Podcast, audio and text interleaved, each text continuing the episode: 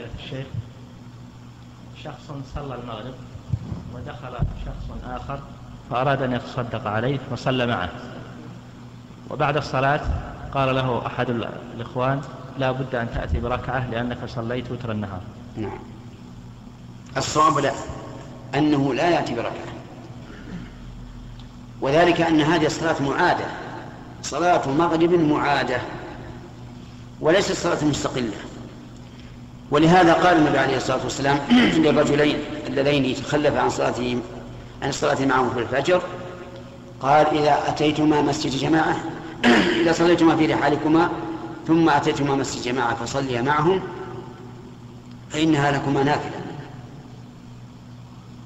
ولم يقل إلا المغرب فاشفعوها.